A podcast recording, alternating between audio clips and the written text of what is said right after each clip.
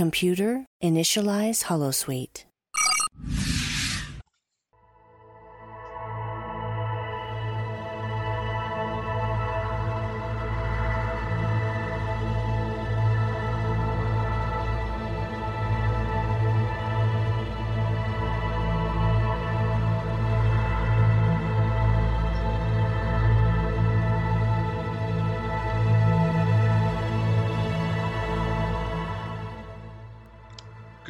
Evening, and welcome to a very special episode of The Fire Caves, a Star Trek Deep Space Nine podcast. Uh, this is one of our After Dark specials that we love to do every so often, and I am one of your hosts, Perry. I'm your host, David. And so, as always, you know, we like to do these, like I said, every so often. Nice little recap for the season that we just ended, and uh, moving into the next, the next bit, the next phase.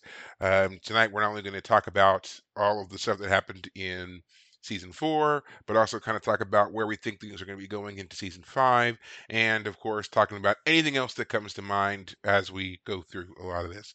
So, um, without further ado, I to obviously start with David because this is his first time through uh, with this show. And so now that we have finished season four, how are you feeling about uh, your your journey through Deep Space Nine? Yeah, um I yeah, so I, I feel like you've said that season four is where we start noticing some changes. Um I guess the story gets a little more streamlined in some ways. Well, I do feel like season four at times did get distracted from the main story.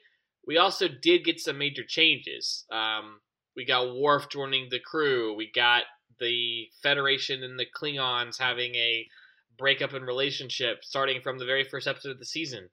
Um, we got Odo at the end of the season. We just we just finished talking about him. He's now not able to do his changeling abilities anymore. He's now been made a human by the other changelings. Uh, they've somehow done something to him to make him a human. Um, the Jem'Hadar are still a threat. Um, I do have some comments on them, but I'll get to that a little bit later. Um, the but the changelings have been have been infiltrating our side of the wormhole for a while now, basically. Um, and they've got into some pretty dangerous places. They've got into the Federation. They have got into the um, Romulans. They've gotten uh, into at the end of the season. We see the Gowrons now been uh, replaced. So yeah, on this on the on the top level, you know the the big bigger scope things, the things that are going to affect you know future seasons and, and the big you know big major plot elements. Those are those are big. Those those are happening. Uh, odo is we now know officially he does have feelings for kira even though if he won't admit them himself um, he's still kind of keeping those down on like keeping those to himself but Mhm. other people know about it. Um, that's pretty big because he's a changeling and she's obviously a, a bajoran but she's now in a relationship with the head of the Bajorans, the first minister, First not Minister just Shakar. Mhm. exactly, not just um, Vedek, um, but um, actually the actual head of the entire planet. So, um, yeah, we've had a lot of changes. Uh, we got you know Nog has moved on; he's joined the Federation. We still got Jake; he's uh, learning to become a writer while still on the station. Um, Quark nearly nearly lost the bar multiple times. In fact, he's been Yeah. kicked out of uh, of um, uh, uh, what is he? A uh, Ferengi Society. there He's it is. Been, Ferengi he's been Society. exiled, Yeah. ostracized. So both Odo and Quark, in the course of two episodes, got kicked out of their own species, their own society, their own You culture, know, that's their actually own people. That's actually kind of the theme of season four. You know, it starts Oh, with yeah, Worf, Worf too. Worf Yeah. getting that. You know, he gets the boot in the very first opener. You know, and then um, uh, yeah, Odo and uh, Quark follow suit. You know, Right. so yeah, I mean and that's kind Dax of been was there. willing to do that. Yeah, Dax almost with- did. Yeah, she almost, you know, uh, in the episode rejoined, she almost Right. took that path of exile from Trill Society as well. So yeah, Yes. this uh, kind of making these hard choices. Do you do you follow your uh, your own sense of honor, your sense of duty, your sense of obligation to society? Do you what do you do? Do you do that, or do you go your own way? Do you beat your own path and Right. accept the exile? That seems to be the the theme that we're seeing here. Yeah, even Garak, he's already been exiled too. Mhm. Um, multiple exiles as we start to compare characters together. Um, would we say that Sisko's been exiled to Deep Space Nine? I don't think he Nah, has been. nah, because Deep Space Nine um, was definitely his rebirth, but it was always an important mission.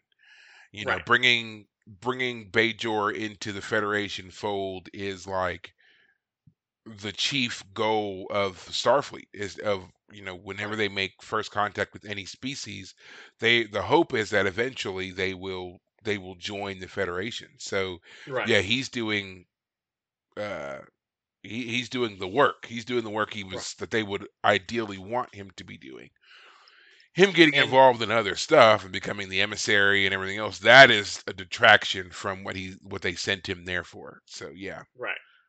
Now, First Minister Shakar in the episode where he came to the station was trying to kind of expedite joining the Federation, but as of yet, the Bajorans are still not officially part of the Federation. That's right. They are a Federation protected world. They have not officially joined. There are several steps that are involved in joining um, the Federation fully. Um, several things you have to give up and things that you have to accept and all that kind of stuff. Like, for example, a caste system. If you have a caste system, you can't Mm, be a member of of the Federation because they believe everybody is equal. No one, there's no aristocracy and all of that kind of stuff. So, and we Right. did see that play out when that other guy showed up pretending to be the emissary or claiming he should not say pretending, claiming to be the Right. emissary, but um, yeah, they ended up sending him back in time to his Right. to his place. So. Exactly. Exactly. But yeah, you know, it, it's it's interesting that we actually just happened on that first because you know that is the whole point. Uh, that's the whole premise of this show was they were tasked with bringing the Bajorans into the Federation. But you know what? Right. We've never really talked about what it takes to be a member of the Federation. You know, and I don't think any show has really gone into gone into that what it takes to be a member of the Federation. I mean, that was the first instance that we ever got of them talking about anything that was against the Federation charter. But yeah, they Right. don't. I don't think we have a uh, a screen, an on-screen representation of what that would be, and Right. what that would entail. So Okay. I find that Interesting. interesting that in all of Trek we haven't really seen that. I think that would be a great thing to focus on is um, the articles of the Federation, right? What do you have to Uh-huh. adopt in order to be a Federation member? I'm sure that there's probably some book or apocrypha that's got something akin to that, but we don't have anything that will be considered, I guess, uh, canon Uh-huh. because it's never appeared in any movie or TV show or anything like that. So right. Just like the Prime Directive. Now that I think about it, we hear so much talk about the Prime Directive, but we've never actually they've never actually sat down and said this is what it says, right? This is what it what it does. We no know ever detailed it. Right. We know that it's kind of a general rule about non interference and at what level of development they need to be. We've kind of accepted that that is when they develop warp drive because that's when humans made contact with another species for the first time. When uh, Zefram Cochrane made his first warp flight shortly thereafter, Vulcans decided that that was the time to meet humans for the first time. And so that Right. kind of has become the benchmark. Once the society develops warp drive, warp travel, becomes warp capable, then it's okay to expose yourself. Uh, Right. Expose yourself. Uh, make your presence. make your presence known. Uh, at that point, but I mean that's that's basically it. We don't really know anything else about what it says, what they can do. A lot of that's just kind of inferences made throughout all the years that Trek has been on. So I find that interesting too. Like at this point, you know, 60 plus years into the franchise, I really feel like those are the things they need to go back and like explain. Uh, I, you know, I have to admit I am enjoying the prequel Strange New Worlds uh, show, but I would like for them to do something like that where they kind of spell out a few of these things. But um, I guess that's ultimately would become limiting because when you when you make such a hard rule um, in your world building, Right. then you have to come up with reasons that you can justify breaking it. And by keeping it kind of vague, we have all the captains have broken it or bent it, as they like to say, um, a time or two in their tenure. Yeah. Yep. I do like to do that. Um, yeah. The one thing I um, the Jem'Hadar, as I've mentioned in the last episode where they showed up, um, I, I think it's really interesting to see these alien cultures be explored in detail. hmm Um, in the last episode, not not the final episode, but the previous episode we did, uh, the body parts episode, where Quark was trying to, he thought he was going to sell his dead body for money, you know, pay off his debts, and then realized he actually didn't have the fatal disease, and so he needed to renege on his um, his plan to sell his own dead body. Um, who's the character who's from the Brunt. the FCA. Right, FCA Brunt. His conversation with Quark, like you're a philanthropist, you're a you're a Federation flunky, you're Yeah, you, you have a union, you don't overcharge people, you don't you didn't gouge the refugees, like you gave it to them at cost. cost, yeah, stuff like that, just great. And while I like the idea of learning to, of learning more about the Jem'Hadar, I don't feel like any Jem'Hadar character has ever had the impact of the first one. Tak, what is it? Talak Talan, Talak Talan from the very first time we met them, the season two finale. Um, that first Jem'Hadar, he had such presence. I don't know. I- I would say You don't think? I would say Omet'iklan ga- would give him a good run for his money. He's the, The, one, from like a couple episodes ago. Yeah, we just met him. Um, I feel like I'm he, not saying he was terrible, but I feel like um Talan. I mean, like when he beamed aboard the station, and they tried putting the isolation field around him, and he like stepped through it or whatever it was he did. I think he stepped through Yeah, it. he just walked through it like it wasn't there. Yeah, like not only did he beam onto the station without permission to a place where they couldn't, they didn't tell him, and then that happened in this last episode, which we forgot to mention. When they beamed aboard the Defiant, like he was going to meet them in the in the transporter bay, and they immediately transported directly onto onto the bridge. Like power move. They've always done it. It's always you know great to see them do it. But I guess what I'm getting, maybe I'm maybe I'm just saying, maybe on some level it's just like that was my first time to really see the Jem'Hadar, and therefore they made an impression. Talak Talan made an impression because he was the first one. But st- I do still feel like that first um, Jem'Hadar character of Talak Talan was a great one, and I, I did want to see him return. And I'm sad that we haven't ever had. I guess Cress Williams was the actor Mhm. who played him in that episode. Um, I don't know if he'll ever come back in the role, but I I liked him quite a lot. Um, Well, there's Yeah. something to be said about a dynamic first entrance. I mean, you're talking about the very first time we ever saw the the Jem'Hadar's foot soldiers. I mean, you know, up to that moment, we had just heard whispers of the Dominion. Like, if you think about it, uh, going all the way back to season two, that was the first time that we had really heard of this other force on the other side of the wormhole that was Right. upsetting things, you know.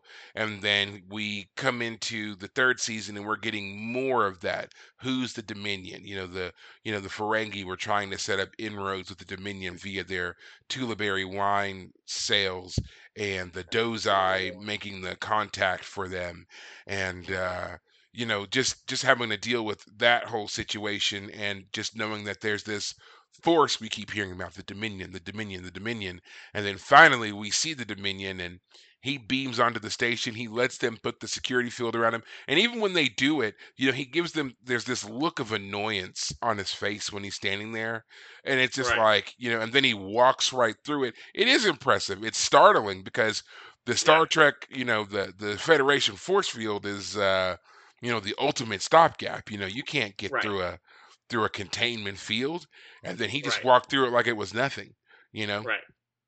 Great Yeah. stuff. The only the only aliens we'd ever seen even come close to doing something like that were the Borg. You know, the Right. Borg had that ultimate adaptability. You couldn't contain them by a force field. That was also how we recognized their threat was the Right. ineffectiveness of the containment of them. Right. So now here we have this whole other alien species that can do it too. Yeah, it's definitely a shocker power move. Right. Yeah. Speaking of the Borg, by the way, I think it's going to be sometime in the near future where my watch of Deep Space Nine will coordinate with was it First Contact? Is that the Yes. movie with the Borg show up? So I'll have to watch that and uh, and and time that up. We'll have to. Oh, I, Uh, don't worry. I'm keeping a, I'm keeping a watch on that for you. I am oh, definitely perfect. Good. uh, good. trying good. to stay aware so that um, when the time comes, I plan to watch the movie um, with you. So Good. we can okay. we can make sure that we talk about it. It'll probably be another one of these after dark specials. You know.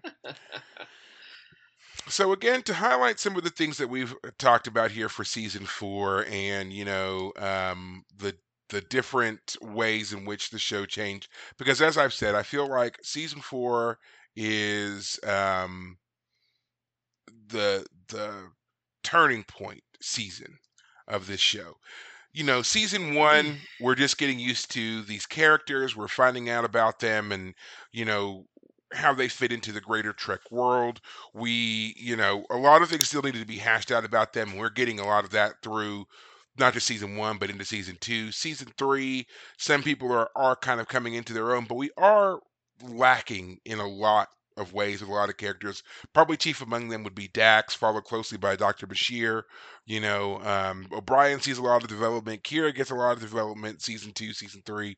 You know, and even Sisko. You know, we kind of leave him off a bit and don't really return to him until like kind of midway of season three and uh, a lot of that also deals with his family you know his father his son the relationship with cassidy um, all of those things uh, uh, are in that season three season four we see the return of Worf to just to Star Trek, not to just Deep Space Nine, but the return to Star Trek. We um, get more of of Odo. We certainly get more of Jadzia in season four. We get a lot of things with our recurring characters now. Quark, Garak, you know, they have more to do here in in season four than they ever had before. Uh, Bashir finally gets some much needed character development. We always had thought of him as a, a good guy and overall, you know, competent doctor, but we really got to see him um, highlight his expertise in episodes like The Quickening, you know, which we just Yeah. recently talked about. So all of these things, like I feel like, are really important because what ends up coming up next. Um, uh, uh, there's so much in season four that is setting the stage for what's next, more so than any Uh-huh. other season has done before that. We've got the instability with the Cardassians and what's going on on their home front. We've got um, Klingons on the warpath. We've got the Dominion again co- cropping up and being uh, a greater and greater threat.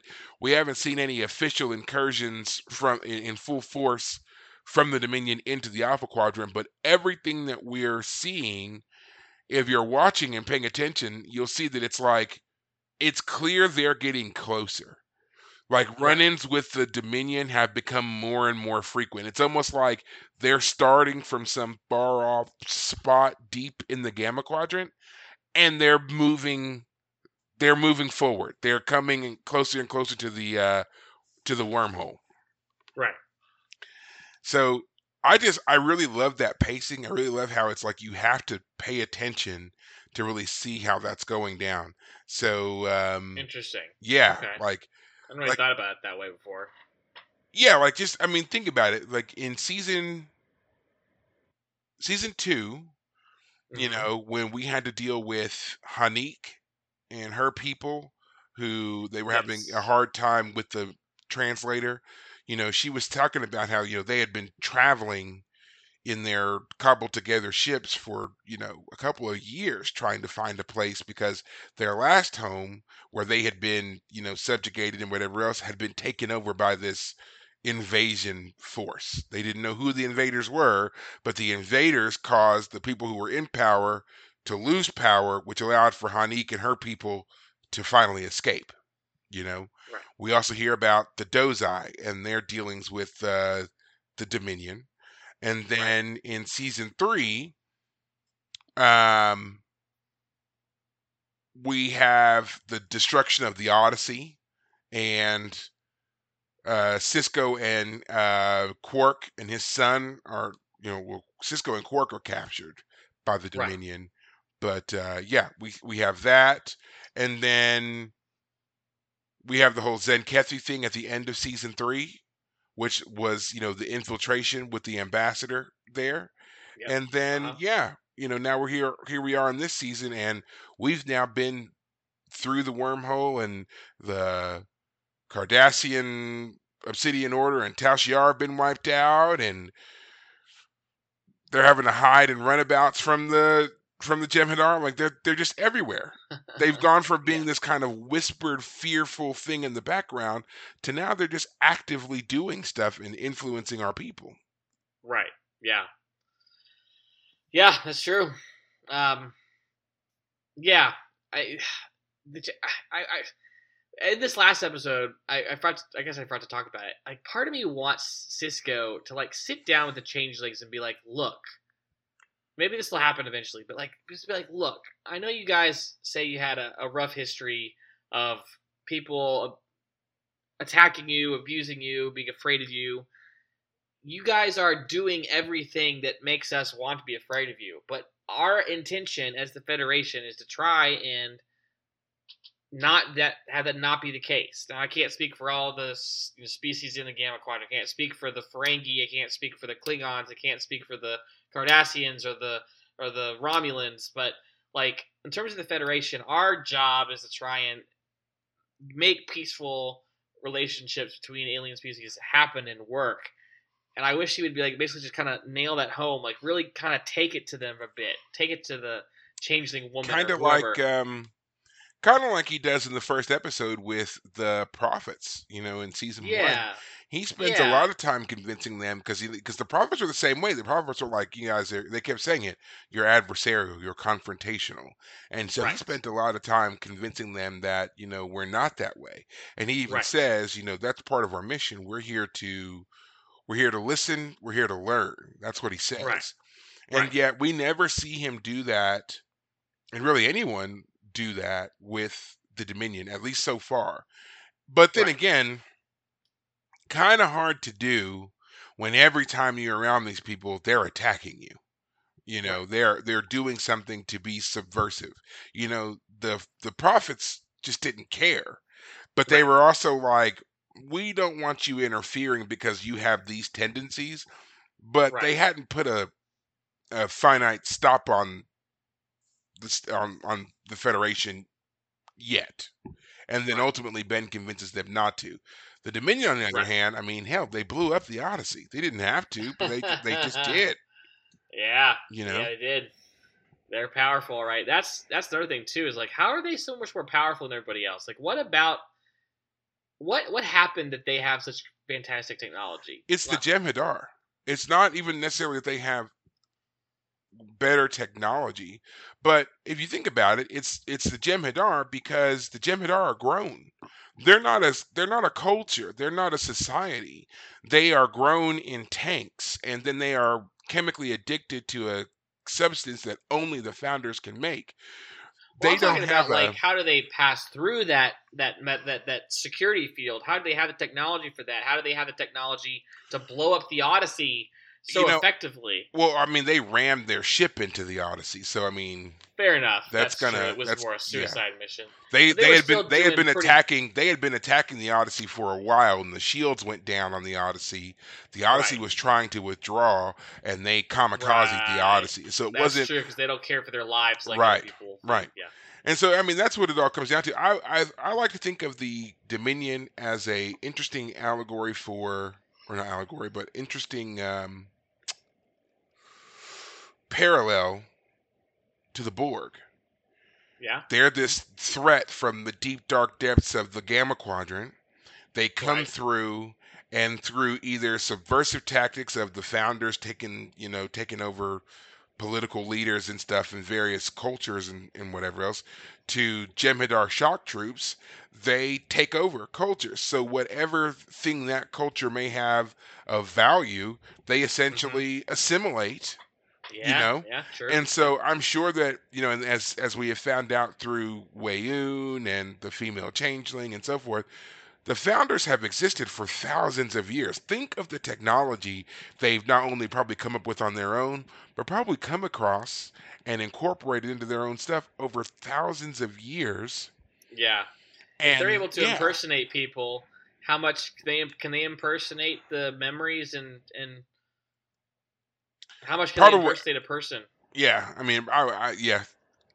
I, well, I don't think we've Maybe ever been given. Yeah, I don't think we've ever been given anything that says they can like duplicate brain patterns, but um, certainly enough that they can pass muster to get like top secret government documents or ad- get their hands on advanced research.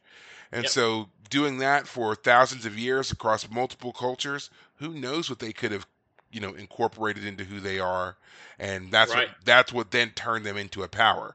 So now they Right. have whole systems dedicated to nothing but ship production or Jem'Hadar production or uh, Ketracel White, the drug that the the the Jem'Hadar are addicted to. Whole Right. civilizations dedicated just to making that stuff. And so that's Yeah. why they become such a threat and a power because in an instant they can have you can be surrounded by ships and Jem'Hadar soldiers. Heck, even we saw in the most recent episode when Sisko was broadcasting the signal, it wasn't just one Jem'Hadar warship that showed up. It was like ten. Yeah, But they didn't need to show up. I mean, two was already a bit of overkill because you would have outnumbered them. You know, three was enough. They completely surrounded, 3D surrounded the Defiant to make sure that's true. to They make did. sure that's the that is a definite power move, show of strength. They didn't need to go Yeah. that hard. Yeah. Yeah, yep. They were waiting for him too. They showed up fairly quick, if I remember correctly, too. They They did. They They, dropped knew out Odo was gonna have yeah. a problem, but Yeah, yeah, yeah. Um,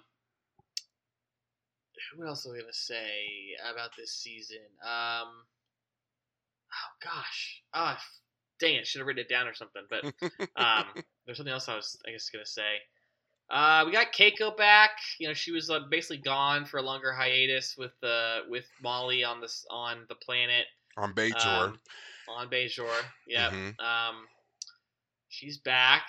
I don't know if we'll. I mean, they haven't said what else is going to happen next, other than the fact that she's supposed to be pregnant, but they've transferred the pregnancy to Kira.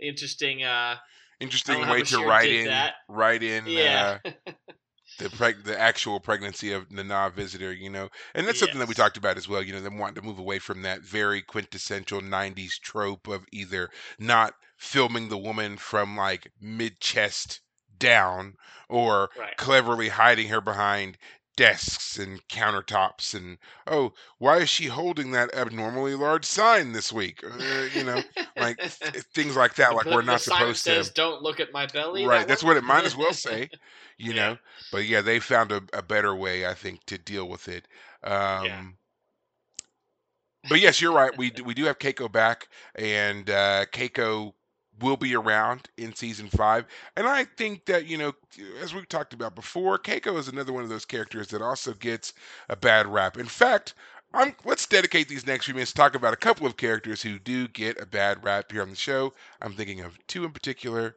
Keiko O'Brien and Lwaxana Troi, daughter of the fifth house, holder of the sacred chalice of Rixx, Ah, heir yes, to the lowly rings her. of Betazed. Miss Yes. Lwaxana Troi. She is fantastic. All right. So Played by none other than. Miss Majel Barrett Roddenberry, of course. Yeah, of course, of course. Uh, so I guess we've already mentioned Keiko. So I think I'm I'm sure I've mentioned this before, but I do feel like she gets. Maybe it's just you and I have talked about it. I do feel like she gets a bad rap when I feel like it's O'Brien himself that deserves some of the critique. Like, yeah. he's he's definitely like in this last episode we just did. You know, he was complaining that he he walked he walked in and he saw um, Kira and and Keiko talking, but they stopped talking when he walked in, and Molly giggled, and he thinks they were talking about him. And it's one of those things where it's like, you know, people are allowed to talk about you when you're not there. Quite frankly, You know, I mean, they may have conversations that are awkward, but that's their right. And if you need, I mean, if if Keiko is your spouse and you need her to tell you something, maybe you need to ask her about it. But going to your coworkers and then pouting seems very strange. I think O'Brien needs to gr- grow some thicker skin. Because I mean, man, gosh, man, last season there was that one episode where he and Keiko had a real big blow up fight, and I was Yeah. like, man, O'Brien. But that seems to have, you know. Oh, but, but that's right. When when when Keiko showed up with and was like, "Oh, I'm pregnant," his first reaction was like, "Oh, my bachelor lifestyle that I've been enjoying for the last year is now going to be re-interrupted um, by having my wife back and my kid back and having another kid back." I was like, "Uh, Brian, okay, all right, you know, do you do you?" But that's not how I would have done things. I would. I, would, I don't think I would. I I'm not married. I'm not. I'm not. I don't have kids, so I can't talk. I guess. You know, it's interesting um, because I can remember watching this episode years ago. You know, when around when it first aired, and very much feeling that way about um like what O'Brien was saying, like agreeing with him. You know, he didn't want Keiko to go to Bajor in the first place. He finally got okay with her going. And then she comes back and they got into a fight because she was like, "Oh, the mission's going great, but I'm going to need another 7 months to be on Bajor to complete this." And he's like, right. you know his his whole family is gone i mean they're you know his wife took their daughter so he's been palling around the station by himself and he Well, with Bashir in tow. Well, yeah, you know and he, he's wanting his family back but he finally agrees and they work it out and she's going to go again you know? So he's left to his own devices to figure out a way to you know be okay with the situation and to be happy and and so forth. And then she comes back finally and she's totally disruptive and dismissive of his life and what he's been up to and whatever else. And you know i remember thinking that when i watched it years ago and being like I, that's why keiko got such a bad rap because it's like you have no regard for your husband and what he's been going through and whatever else. But now watching it now i saw it so different. So like for example she doesn't have a disregard for what his situation is but when she comes back she's pregnant. And they need things to change because she's pregnant. Right. and uh, she needs him to get on the ball with the changes again because she's pregnant. And he tries at first but then he's like uh, well you know i was kind of looking forward to this honeymoon period of her being back and now i've got to jump right back into not just dad role but preparing for a newborn role and so he doesn't get to tinker around with toys or whatever he's got to get to work on building a nursery and so forth and it's just like but dude i mean that's your kid like Yeah, exactly. That's how I feel. it, yeah, step up. Like do what you got to do. She she didn't just, you know, it's your fault she's pregnant. So, you know, do your part here instead of being like "Ugh, all she wants to do is just be quiet and we sit and we she's tired, man. She's carrying your child. Like Yeah, that's how I feel You know, about it. Yeah. so yeah, like and I think that that's why she got such a bad rep early on because I just think there were so many people who just didn't pay attention to that aspect because I mean she's she's not showing when she first shows back up and announces that she's pregnant. She's certainly not showing, you know. right. And then in the few episodes later on, when we, when she's talking about it again and everything else, again, it's still not altogether um, serious, you know. Right. And she even gives him an excuse to go and hang out with Julian and and and so forth. So yeah, I mean, he does a lot of whining and moaning and groaning and stuff. And uh, as as a parent, I can just tell you, it it, it became kind of annoying because I was like, man, like that's your kid. Step up. Do what you got to do. Be quiet. You Right. can you can hang out later. You know, Right. it's not like Julian's going anywhere. Like Right. y'all, you know. So yeah, yeah. but yeah, she definitely got such a r- bad rap as being this nagging. Oh, you don't take care of your husband or whatever else. But but what was he doing? It wasn't like he was. It wasn't like she interfered with his work in any regard. He was still able to do his job and Right. and so forth. But yeah, he just he couldn't play in the holodeck as much. And right. he was crying. Yes, that's So- exactly what I'm getting at. I definitely feel like O'Brien has been whiny way too often. Um, uh, I mean, his character. Uh, I mean, Bashir has matured. I'm sure O'Brien can too. Um, yeah, that episode where uh, you've already alluded to it, but that episode where Bashir, just a couple episodes ago, where he was trying to help save a planet from a devastating plague that the Jem'Hadar had unleashed on their people it it was a bittersweet episode. It was really good because you know things didn't go as well as they might have normally. You know, learned a lot of times when episodes are super, you know, kind of syrupy sweet. You know, things always go the way we we want. No no negative effects really last. You know, beyond the episode, everything goes back to normal.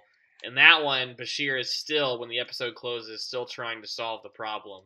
Uh, even though he did have some success, it, he wasn't able to save the one girl uh, right before she died, and um, yeah, so yeah, characters have matured.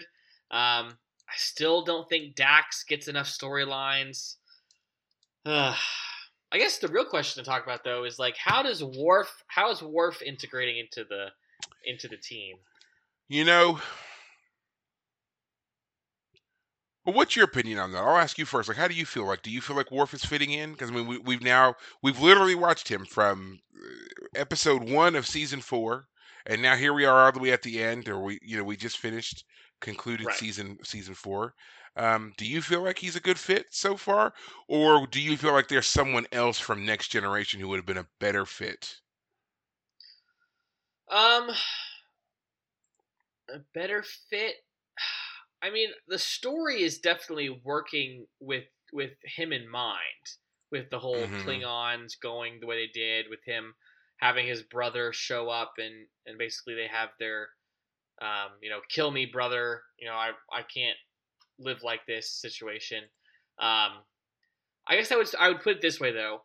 I don't feel like I've said this before. I don't feel like Deep Space Nine has ever really gelled the crew together in the way that TNG did. TNG was very focused on the idea that like our seven to eight crew members, you know, Picard, Riker, Crusher, like all of them, like all of them are basically the senior officers on the ship, and all you know, all of them are working to solve problems week to week.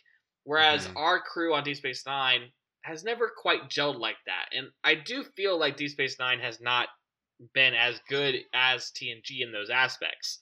I do like the idea that TNG that they had what felt like a full complement of characters that were regularly interacting to solve their issues with their expertise. You know, Picard is of course the captain, Riker's the the next in command. We got the empath, we got Data as the, you know, knowledge of all you know, he's the fount of all knowledge, you know, all, all Mhm. just technical things. We got we got Geordi who's the engineer. Like you you have they all have their place and they really fit in their place really well. Um D Space Nine hasn't quite ever done that. So Worf is I, I like the idea that there's a dedicated officer for running the Defiant. Defiant I, I like the idea that D Space Nine has a Federation ship associated with the station. I like that there's a dedicated officer for the ship, and so I think that Worf is a great officer for the ship.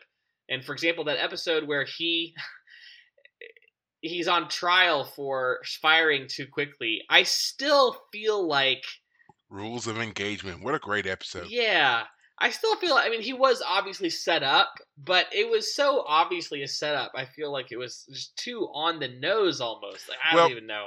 I'm gonna say that I, I don't feel like it was it was too on the nose, but it's it falls into the same problem that we've noticed with a lot of these episodes. It's got such a great premise, but they need more time to develop it and they don't have it. As we've said many Right. times, that is an episode that would have made a great two-parter, but they just Right. didn't do it. Cuz if Right. they had if they had drawn that out a little bit more and really made the stakes higher for us for for Worf, um Uh-huh. that episode to me, while still a, a fun and engaging episode, would have been absolutely next level if we thought that there was a real chance that Worf was going to be cashiered out of Starfleet or that Right. he was going to face some kind of, you know, death by honorable firing squad or whatever it is that's, that's the Klingon equivalent or whatever for for Yeah. what he did. If there, um, yeah, if there were just more things like that. Right. I'm trying to remember how that episode ended. Like how um oh, they the the Klingons had faked the ship didn't have people on it, so um they didn't no one actually was killed. So it was a Right. setup. Right. That's right. It was completely set up the whole time. Um but yeah. Um so yeah, I feel like Worf of all the characters from TNG to come to this show, I do feel like he was the right one because of the way the story has gone. They've Mhm. definitely included him, um, and that's been been good. Um, I guess the real you know him and Sisko are interesting because Sisko basically worked really hard to get him to come and join. He and Dax have had more things to do together. Like Dax went with him to go find the sword of Kahless. Um, so yeah, I, I, I guess I, I'm not going to say that Worf isn't gelling as much as again. I just I like the idea that TNG had a really gelled crew. Again, they were all the senior officers, which is always the critique I find, and at least I, I think of when I think of Star Trek, of like all of them little minions that run around on the ship in the background. We don't really know anything about their lives, but all the senior officers are always solving all the problems. They're Mhm. always going to the planet. They're always shooting the things or being the, the diplomats. And that's fine. We can't have every character, obviously, be in focus, and it's good to have people um, just in the background. Um, but I, I do feel like there it, it feels at times like on, on D Space Nine that like we don't really see as many just people in the background in terms of like actually in this last episode there were a lot of people looking at Odo on the promenade and they Mhm. were Federation people. Actually, I forgot to mention, I thought too many of them were staring. It was so obvious that they were just being really rude about it. It was like, you guys have no like tact. But anyway, um, but we saw more people in the background that seemed to have Federation uniforms on, which I liked because I felt it was more populated in that sense. Um, Well, but yeah, I guess that's what I would, I would say. Go ahead. Well, they do make it a point to say that you know Deep Space Nine as a space station is this kind of hub of of True. cultural activity, and also that the Federation is kind of far away. So it makes Right. sense that we're not going to see that many people in Starfleet uniforms wandering around, uh, just just being around. You know, um, the if you, if you really want to think about it, the Federation, or it's not just Federation, um, the Starfleet personnel are almost like a skeleton crew with the majority of the actual workforce being made up of Bajorans. Bajorans. So True.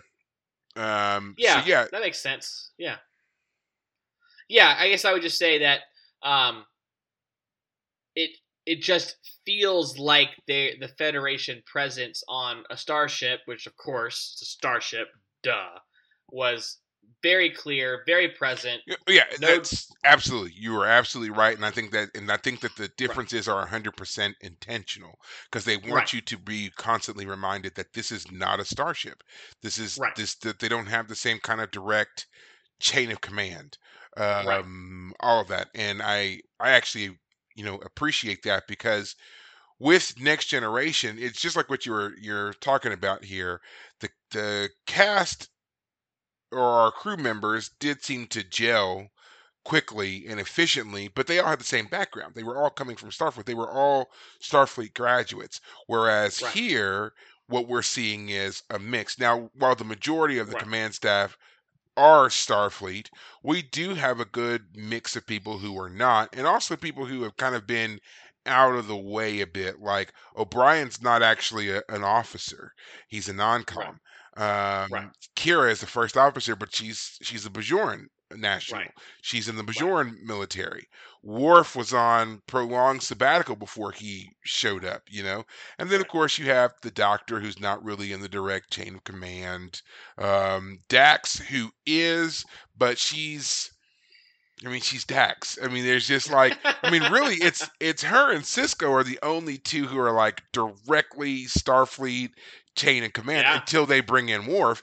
Everybody else has some kind of other classification that kind of makes Right. them special. Doctor, Right. Bajoran provisional officer, Bajoran security officer, changeling, whatever. You know, yeah. So I mean, that's why there is this kind of bit of you know of disconnect because they Right. don't all have the same background.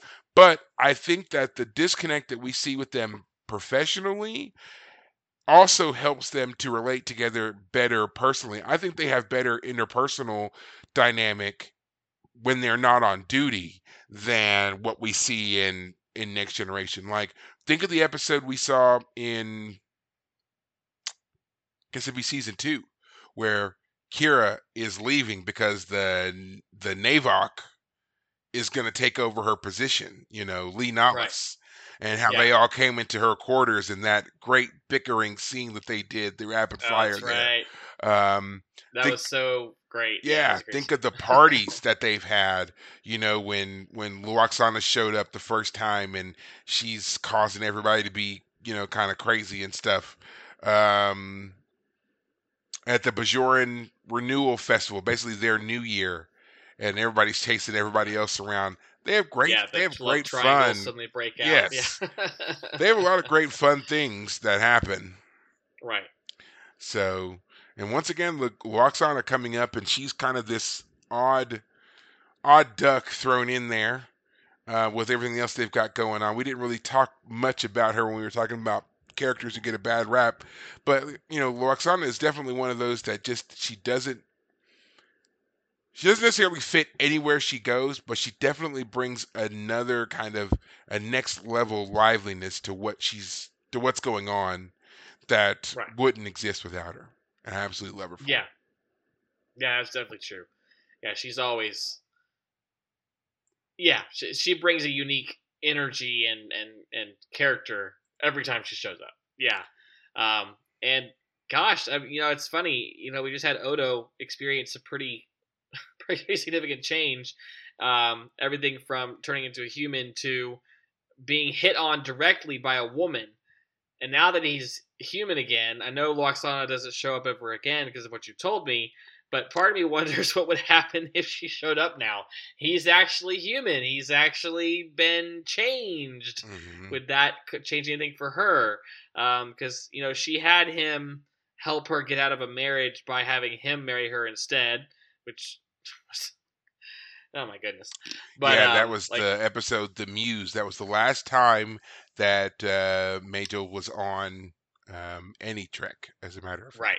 That was the Yeah. last time. So yeah, and it's interesting that she like they don't even kind of give her like a you know a nod here in this episode of you know or this last episode Broken Link where Odo is going through this very traumatic event and you know he's you know, re- he returns home and it could have just been a simple thing as you know he's he's now human he's back on the station and he's in his office reading a letter that she had Uh-huh. written him and she's just telling him you know how sorry she is and all the other kind of stuff that would have been a nice something that they could have Yeah. done but um yeah they kind of just okay she's done that's it you know Yeah. Yeah, exactly. Um, now i will say i think it would have been interesting to have data on board deep space nine David would have been great anywhere. Frankly, he's such an interesting character.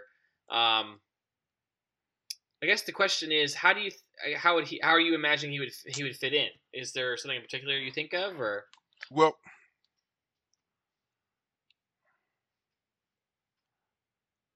I think that he would have been interesting in the way that he would have worked with both O'Brien and Jadzia. Because, you know, obviously with O'Brien kind of filling in for that engineering presence and then uh, Jadzia having her own military, or not military, but her own scientific expertise, which was what Data did on board the Enterprise. But having Right. another scientifically inclined officer there um, for them to work with, and then him, you know, encountering the prophets for the first time. What would the prophets make of an android?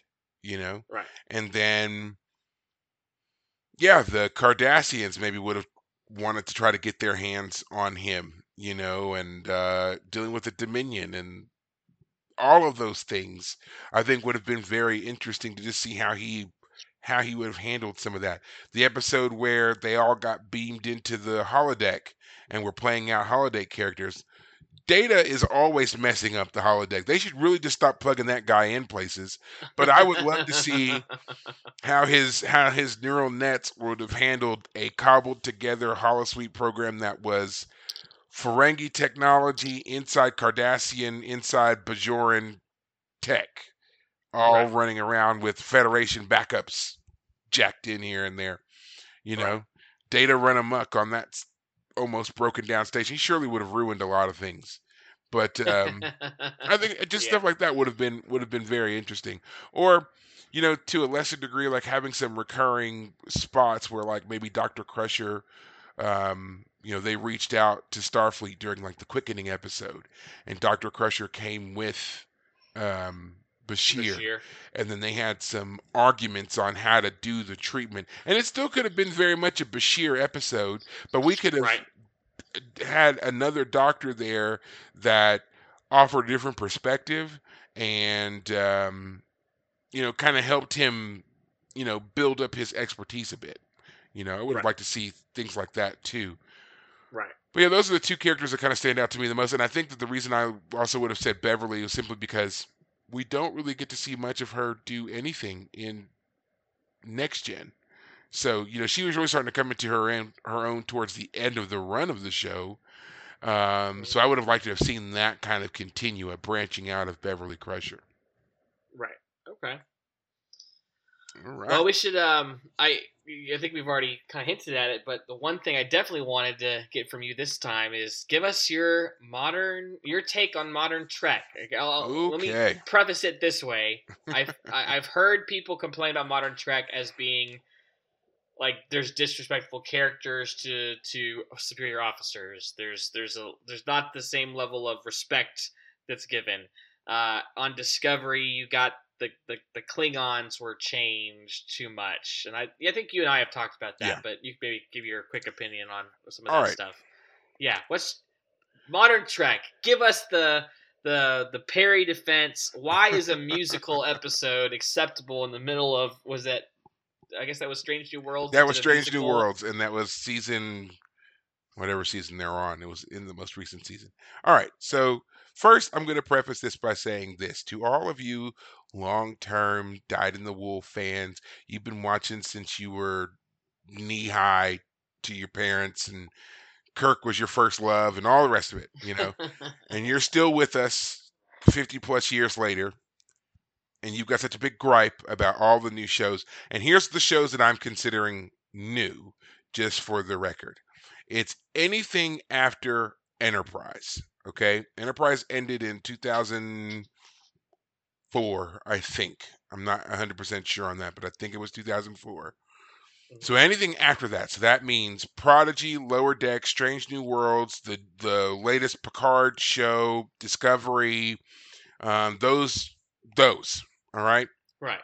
So to all of you people who are those are the shows that you have issues with in one way or another, I'm going to tell you this: lighten up.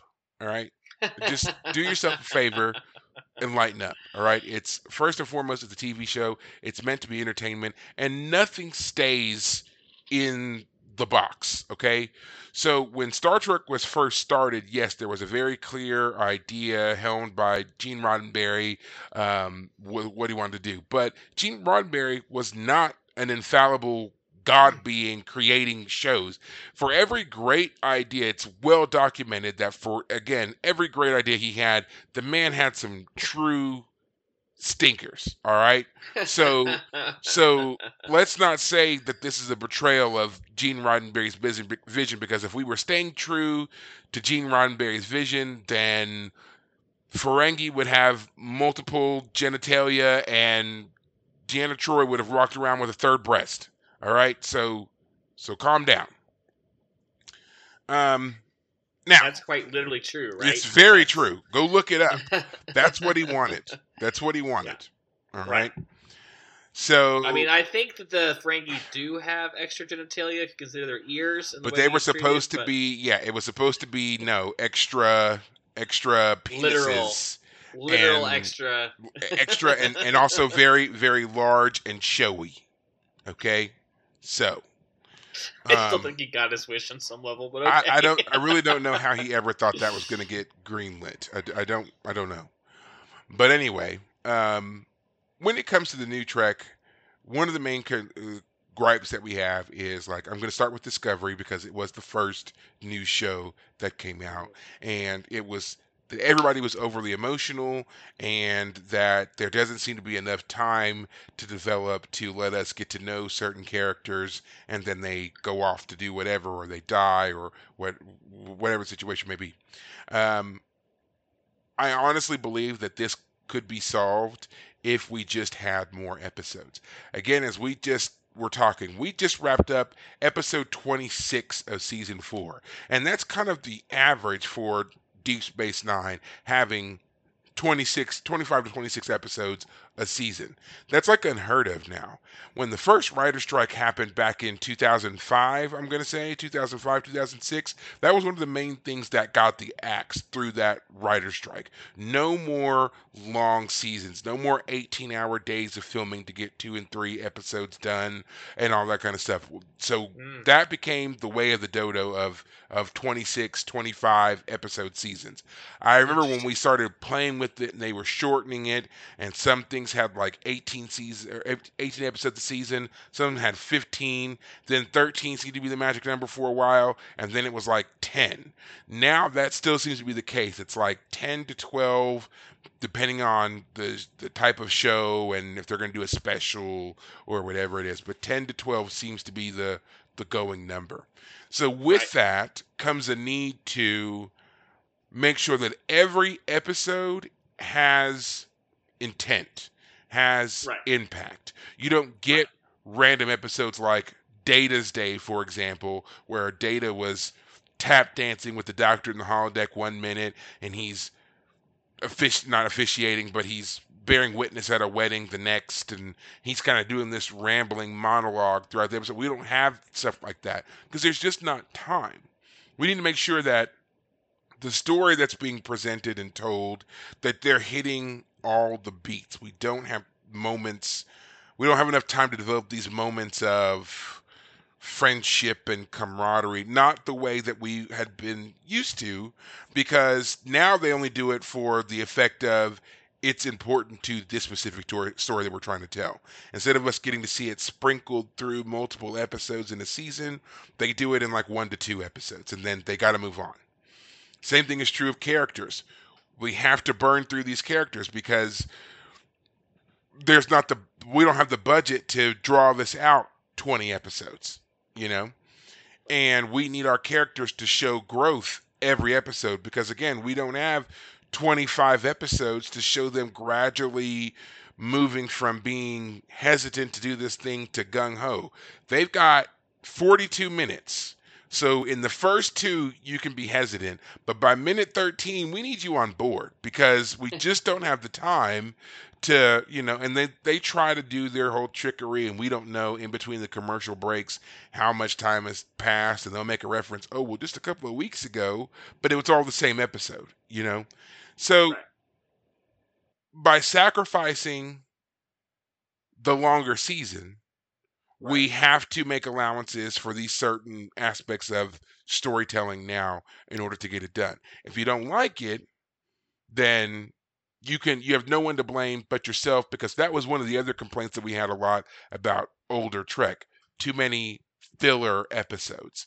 But now we find out we need those. We need those. Sometimes those filler episodes they seem stupid, but they give us these extra bits about characters that make the character more relatable.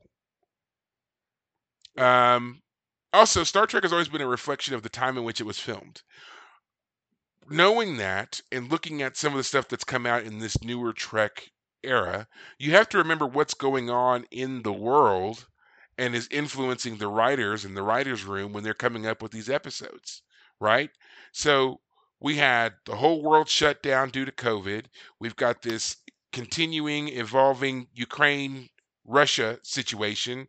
Um, we've got supply chain issues here in the states, and we've got you know inflation like crazy and medicine run amok and just all of these things that are very um, that are all tied to like traumatic events and people just being emotionally exhausted from having to deal with all of these things that are kind of pulling us in every which kind of direction. And a lot of Trek is, especially the new Trek, is like that. There's so many times where you feel like, oh, they finally solved this crisis. We can relax, and then boom, you're right back into something else, and you're like, Jesus, like and and I mean that was what was going on with the the characters, especially in Discovery. Discovery, it seemed like they couldn't, they just couldn't help it, man. They were, they wouldn't even fully solve one problem before they were already neck deep in the next problem.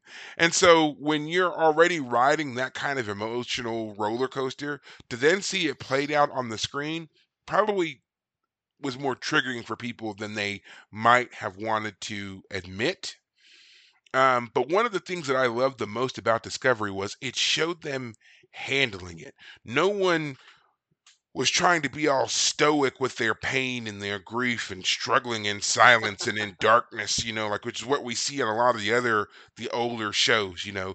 They present this the captains in particular always present this outward facade of poise and strength and, and yeah. courage and it's like everybody's doing the constant hero pose all the time. Right. Whereas in Discovery, they let you they let you see that they are also struggling with these things. They didn't necessarily do it on the bridge, but like Michael Burnham in particular, you know, she did have her breakdown, she did have her flaws, but she did it in a way that um, it allowed people to understand her, and it didn't compromise what else was going on on the on the ship. Um, and I think that's a strength. I think that it shows maturity that she was able to get her job done in spite of the fact that she was emotionally compromised. She wasn't having to hide in the ready room to right. gather herself to do this, you know. Um, but yeah, we just it's just not something that we saw a lot of, and I think it was just foreign to people because we're so used to our characters, especially our hero characters, always seeming to have the answer or get over the thing quickly, you know? Right. And it always strikes me as so odd when people are like, oh, I hate that she has this emotional whatever breakdown, when one of, undeniably, one of the best episodes of Next Generation features Picard brought low. And I'm not talking about best of both worlds where he's the Borg, whatever. I'm talking about after that, when he the went home. Episode Right. When he went home to La Barre, France, and his brother broke him down and they're slinging mud at each other and then he's crying in the whatever in, in the in the vineyard you know and everybody says oh my god this is such an amazing episode such a powerful episode. And it's like well what yeah why is it such a powerful episode? Because this guy finally stopped hiding his pain and he acknowledged it and he right. took care of it. And he didn't just get over it right away. He was still struggling at the end of the episode. He was still right. struggling with it, but he was at least acknowledging it and working his way through it. Now we move into the new Trek where they're doing that only more so. They're letting other characters also voice their upset. We have Detmer, um, the the pilot on Discovery. She you know, is severely traumatized at one point and has an outburst at dinner. And then we see her recognizing that she's struggling and she goes to a therapist and she starts talking and trying to get help. And everybody's like, oh, they're just, they're so emotional all the time. Oh my God. Far be it for someone to recognize they have a problem and try to get help for it. Like, it just blows my mind that that was an objection for people. Gotcha.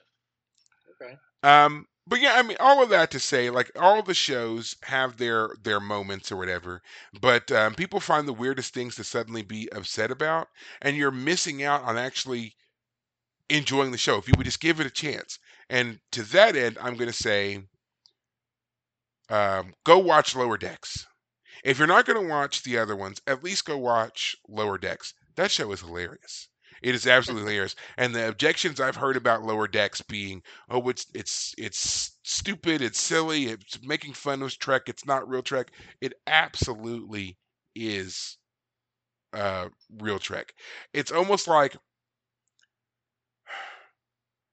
I feel like it's what you would it's what you want and you don't realize it's what you want because it's characters dealing with um, certain scenarios the way I feel like we would like it. And by what I mean when I say we, I mean if someone beamed us up right now, our 21st century selves, and brought us into this very strange world and said, and not just said welcome, but said handle this, you would probably run screaming. You wouldn't know what to do if you were faced with a giant multi-tentacled alien or an angry irate one-eyed klingon or a god forbid you you are you encounter the dreaded moopsy so um, if you don't know what moopsy is again go watch lower decks that's probably the most fun i've had watching an episode You told me Ever. about Moopsy. I forget what was the thing. It was. it's uh, a little white bear-like creature um, probably no, bones out yeah, probably no bigger than a house cat, but um, it it drinks your bones, and all it says is Moopsy. So it's this cute, cuddly looking thing that slowly waddles across the whatever, but is vicious, absolutely vicious. And I have had no end of fun teasing my daughter um, with Moopsy. I told her I was gonna buy a Moopsy plushie and hide it, hide it around the, hide it around and let her find it because Oh, it's no. hilarious Oh my gosh. But yeah, I mean, and then they they still have their also you know semi-serious storylines. You know, they've got a character who had part of his brain replaced, and there was kind of a dark reason why that happened. You know, so I mean, there's a, there's a lot to love about it, but you're never going to get there if you're already coming into it with your eyebrows fixed and your arms crossed and being like, "This ain't my Trek." It's not always about you, Steven. Calm down. All right. Let someone else have something. Learn to enjoy things. And if ultimately, if you do watch it and you decide you just don't like it, fine. That is okay too. We're not going to shun you from the uh, from the fandom and from the franchise because you don't like it. But allow other people to like it. Move on. In almost every instance of every Trek that has ever come out, there has been a large group of people who did not like it. Okay? But over time, those shows bore out. When Next Generation started, absolutely no one liked that show. They didn't want the show. They rioted that it wasn't going to be Kirk, Spock, and all them. But let's not forget, even the original series barely made it three seasons because the show was so thoroughly unpopular that they were going to take it off the air. If it wasn't for a write-in campaign from the fans, it never would have got that that third season. All right. Right. Next Generation, again, criminally not popular, and now it's like the most popular Trek show. Deep Space Nine, often considered by many to be the equivalent of the redheaded stepchild of the franchise, is now seeing a resurgence in popularity and people talking about. Heck, we do our podcast about it and talk about the kind of renaissance that the show is having now, some 30 years later. And don't even get me started on Enterprise, all right? Enterprise, when it first came out, God, did everybody hate it. Only made it four seasons.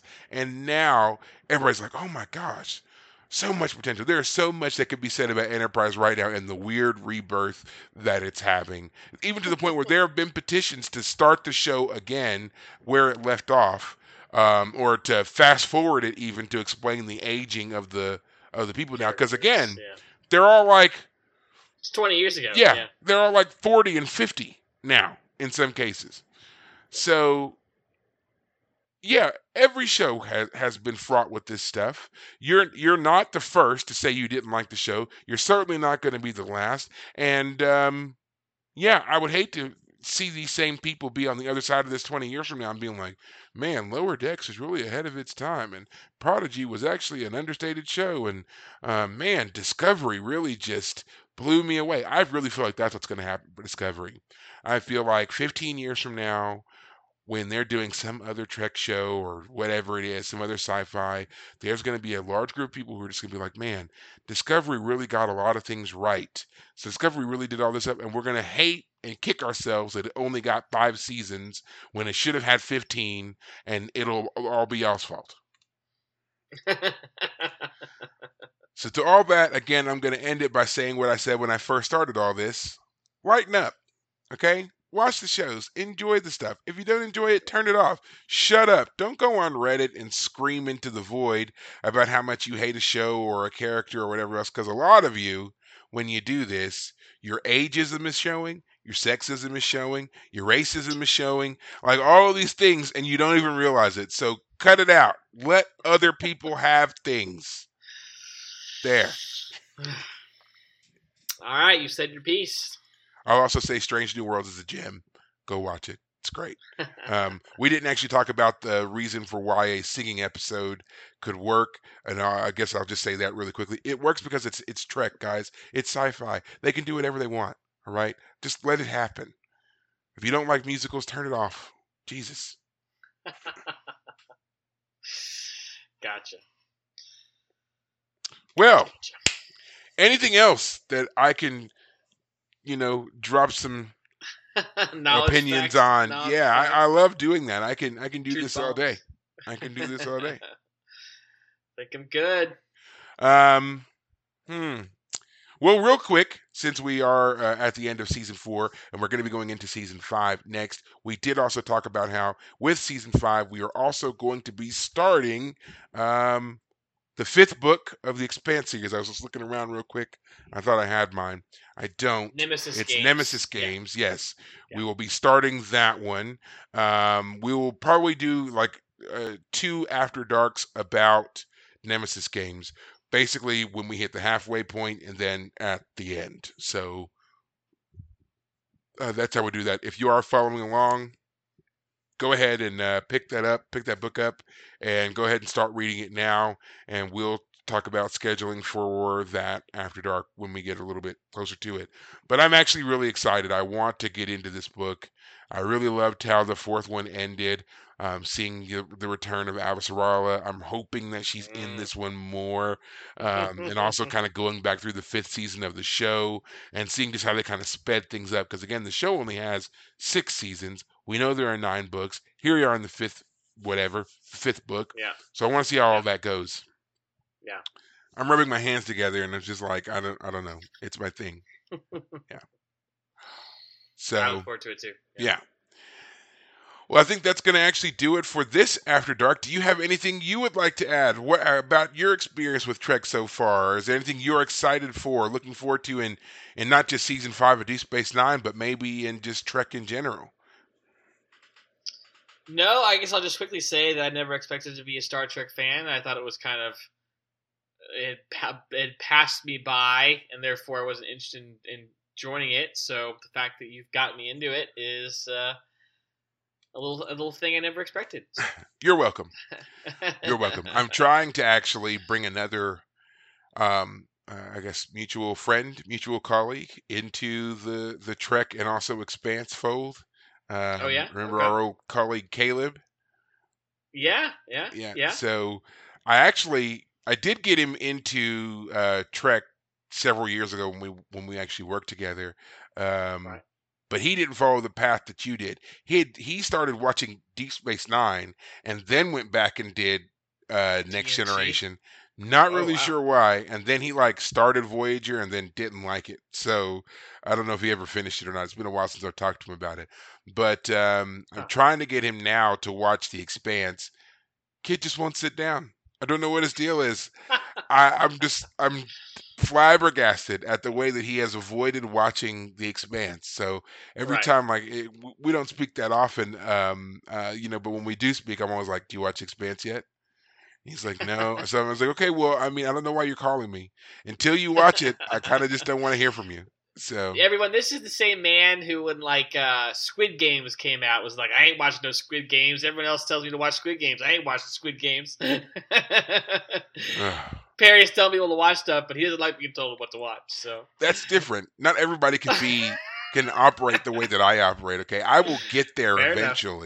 Uh, Fair enough. I just you do watch quite a lot. Yeah. That's true. You, you I- usually give both shows a chance at least once. and to be completely fair, or to be completely honest, I'm not sure why I do that. I'm really not. I don't know why when someone tells me so adamantly to watch something, why my brain like just ticks off of, oh, we're not going to do that. To this day, I still haven't watched um, Breaking Bad because my brother-in-law Still talks about it. such a diehard about it. He is on me. And he, I mean, like we'll be talking, and he'll just be like, "Oh, by the way, have you watched Breaking Bad yet?" And I'm like, "Oh, now I gotta wait a whole another month before I can even think about starting the show." Thanks a lot. Yeah. Like, don't Yeah. don't say anything. I will get For the record, I have to say, so my coworker made me play the Legend of Zelda Breath of the Wild game. He was like, "It's so good, you have to play it." I was like, "I'm sure it's good. Yeah, I'm sure it's great." Blah blah blah. And then he made me play it. He, he won a little contest basically. He made he made up a little contest specifically so he could make me play it, and I enjoyed it. So I get it. There are times when people tell you this thing is great, you got you're gonna love it, and you're like, you don't know me, you don't know Yeah. me, you can't tell me what I'm gonna like, and then they were right. and I've honestly been that, I, always been that way. I remember when the Harry Potter series came out, and my younger sister was reading it. And she was, "You've got to read it. You've got to read it." You know, it took me like three years before I finally picked up the first Harry Potter book, just because every time I saw her, she'd be like, "Oh, have you read it?" And then there'd be a new one that came out. Well, you can't read Yep. this one till you read that one. I- oh, really? Really? tell me what Well, I'm gonna read. Right. You don't tell me. So, yeah, I was Yeah. three years late to that whole scenario, phenomenon, whatever, because I just, thankfully, I mean, it's a book. So, I mean, yeah, you know, not a TV show. That's Yeah. for sure. well, okay. I think that's going to really close us out here for this. Um, It is After literally Dark. midnight for us when we're recording this as we finish this very moment. That's right. Officially Monday. So, and we both Yeah. have work tomorrow. So, yeah, this is a great time Yep. to cut it off. As I True. say every single week and whatever we're doing, you can find us and follow us across all the social medias, including X. Um, and you can listen to us anywhere you happen to listen to podcasts. I happen to do it on Spotify. So, um, until I guess it'll be two weeks because we have the final episode of season four. Then we have this, and then we'll be back. So that's three weeks, actually. yes. So it will be back in three weeks, and um, you guys have. No, by the time one. people hear this, it'll be two. By the time Yeah. people hear this, it'll be two. By the Yes. time they hear this, it'll be two weeks. But there will us, be no there will be no stoppage in regularly released content, but for us it'll be three weeks that we record. Well, actually, there will be a slight stoppage in live content. There will be no live content True. for two weeks, but the Right, actual podcast will continue on schedule. All Right. right. there you go. Yes. Well, all right, guys. Until next time, take care of yourselves. Thanks, guys.